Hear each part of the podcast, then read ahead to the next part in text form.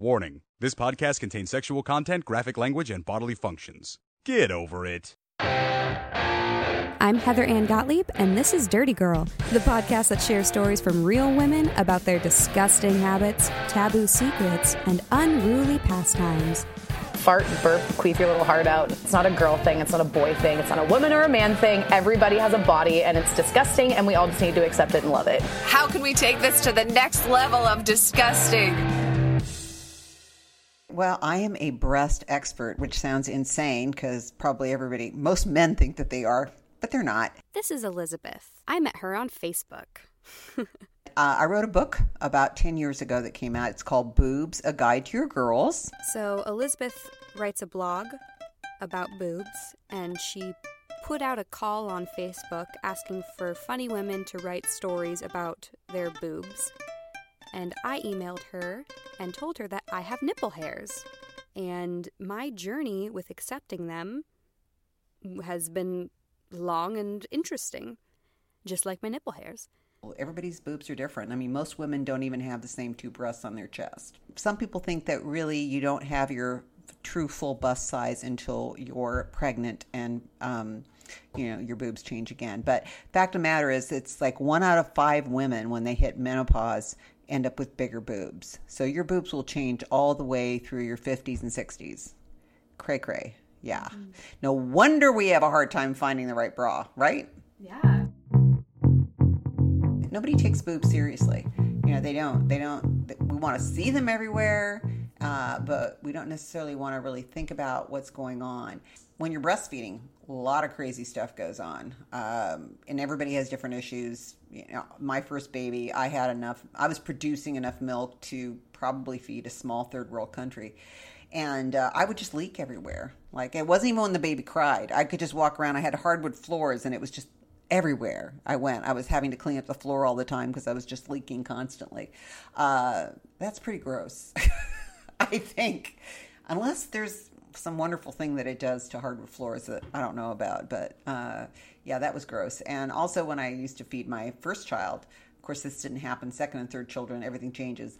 Um, but the first child, it was like I was tr- I was trying to feed him, and my milk would come in so fast. It was like you know like a fire hose and like he'd start choking. And i was like am i killing my baby? Because like you know because it would the letdown would be so strong. It was literally like a fire hose. And i've read about that since but at the time i thought oh that is really weird. It's really strange.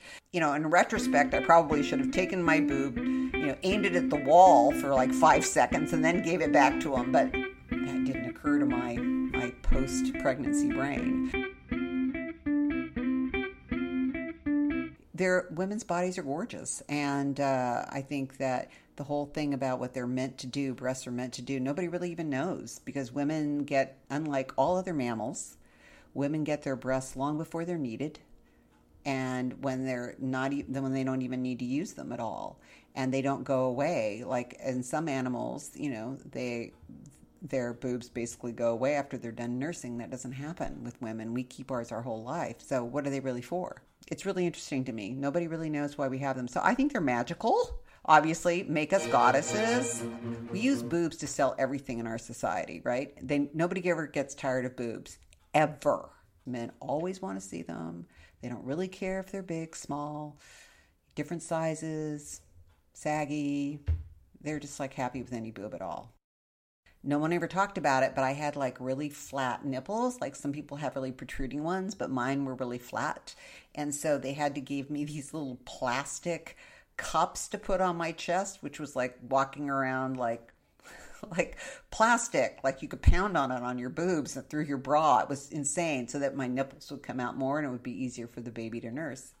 So my milk came in like on day three, and my boobs were like rock hard literally huge and rock hard, not moving at all. Like I could definitely go braless now. So I would be walking around and, uh, you know, just the house and my robe, and I would like leave a little trail of milk on on the wood floors wherever I went. And it's like you're having to clean this up at the same time that you're dealing with a baby and lack of sleep, and you're going, why is this happening?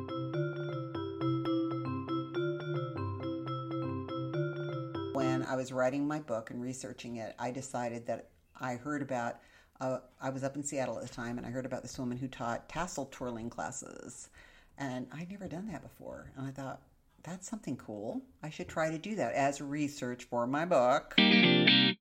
We all met at her studio, which was like all these mirrors, and there were all of these different women. I'd say there's maybe 15 or 20 of us, all different ages. Question. Yes. Her studio, is it just ta- nipple twirling?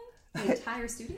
No, she actually teaches like a burlesque 101. Her name is Miss Indigo Blue, but she just had a tassel twirling 101 because that's a very specific thing. And let's face it, it's that big reveal at the end, right? In burlesque. So I think it's its own skill set by itself. I am not going to go into burlesque. I'm not even attempting or thinking about it, but I'm just fascinated and curious. I'm curious more than anything else. It's like, like I said, 15 or 20 women, all different ages, all different sizes. And then she went through, which I didn't even realize, all the different ways to attach pasties to your body. Like, you know, she liked spirit glue for instance and but it's not easy to get this stuff off. But anyway so then we all took off our tops and our clothes our bras whatever. Some people i guess weren't wearing bras but um, and then we had to put these pasties on. And she had them in different sizes which was so cool because everybody does have different size areolas. It's not like one size fits all, uh, which I thought was really kind of neat because it made me realize how unique my body was and how unique other people's were and uh, and then we all you know put them on and we all looked at each other and we just started laughing hysterically. Not because we looked funny but because it was just a funny thing to do. Where where would you be in a room topless ever in your life? Putting toys on your tits basically decorating them. Then we learned how to twirl them which turns out it's all in your knees yeah, it's quite aerobic. You have to practice bending your knees and then you can twirl them. And it was easy for me to get them twirling in two different directions because I didn't know what I was doing. But I can't even imagine doing it for any length of time. I mean, it is really a skill set. But on the other hand, it is the only time in my life where I got to take my boobs out to play with them. Just me. For me, right? Not for some guy, you know, because I'm straight, but not for, you know, somebody else uh, not to make them fit into a bra because most of the time we like restrain and contain them. So I personally feel that every young woman should take her boobs out to play once and should all we should all be taking tassel twirling classes. Because not only it's fun but it's also empowering because you can do this with your body. It's like whoa this is so cool i came home to my husband after the class and he said Oh, you're going to show me your new skills? I said, No, I'm not. This is this is for me. This was my thing to get to know my body and my boobs and do something I had never done before with them. I really think it's sad that in this day and age that we have women who are training to be Olympic champions that not only have to do the training and, and win the gold medals, but under circumstances that a man would never have to have in his training. And I'm furious. And the older I get, the angrier I am that this is happening. And I don't blame any particular generation or anything else. Um, but it's just like so deep seated and deep rooted and it doesn't change. And I'm really hoping that it will start to change for my children and my grandchildren. I mean, I thought I was making a difference in my 20s. And then I got busy having my own kids and leading my own life and and and then I wake up to, you know, my kids being older and then this is all happening again. So, I'm glad in a way it's happening, but I'm really angry that it's taking so long and and it's been okay for so long to treat women like shit. I don't know, I'm really on my soapbox now, I'm sorry, but we can actually create and sustain life just with our bodies. I mean, you know, somebody should be worshiping us and not worshiping us for our beauty or because that, you know, we're arm candy, but worshiping us for the amazing creatures that women are. And I would just like to see us honored in legally in that way. Every single fucking man came out of a woman's vagina. So why they aren't doing more for their mothers and their sisters is beyond me. Mic drop. Mic drop.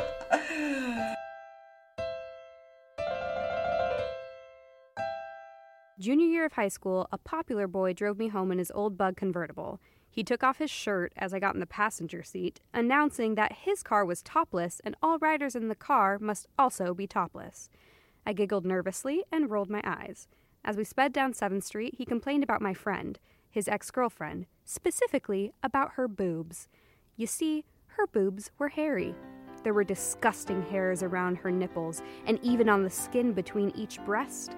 I sat in silence as he mocked her chest, smiling politely and nodding along as he replayed his unfortunate experience of their boob play. Once home, I locked myself in the bathroom, ripped off my shirt, and began tediously inspecting each teat. I was horrified. I too had hairs around my nipples. They weren't thick, dark, or even noticeable, but nonetheless, they were there. Suddenly, my whole chest seemed a horrendous carpet of fur. Was my boyfriend secretly disgusted by me? How many jokes have been told at my expense? Without a moment's hesitation, I reached for my razor and began clumsily shaving my chest. First, the small hairs around each nipple, then the peach fuzz in between. Finally, I was satisfied. My boobs were clean. I was free. Until it grew back. The small, soft hairs were gone. Instead, coarse stubble erupted like jagged rock. I shaved and plucked and shaved and plucked, convinced of my grotesqueness, but each time the hairs reappeared in full fury. Embarrassed, ashamed, and defeated, I finally gave up. The hairs were here to stay. In a recent aha moment, I realized how fucked this episode was. I allowed a boy's hurtful comments to affect how I related to my own body. A boy whose concept of womanhood was most likely derived from Playboy and softcore porn. My tiny nipple hairs are a delicious reminder that I am more mammal than Barbie, with parts placed for a more important purpose than satisfying a teenager's wet dream.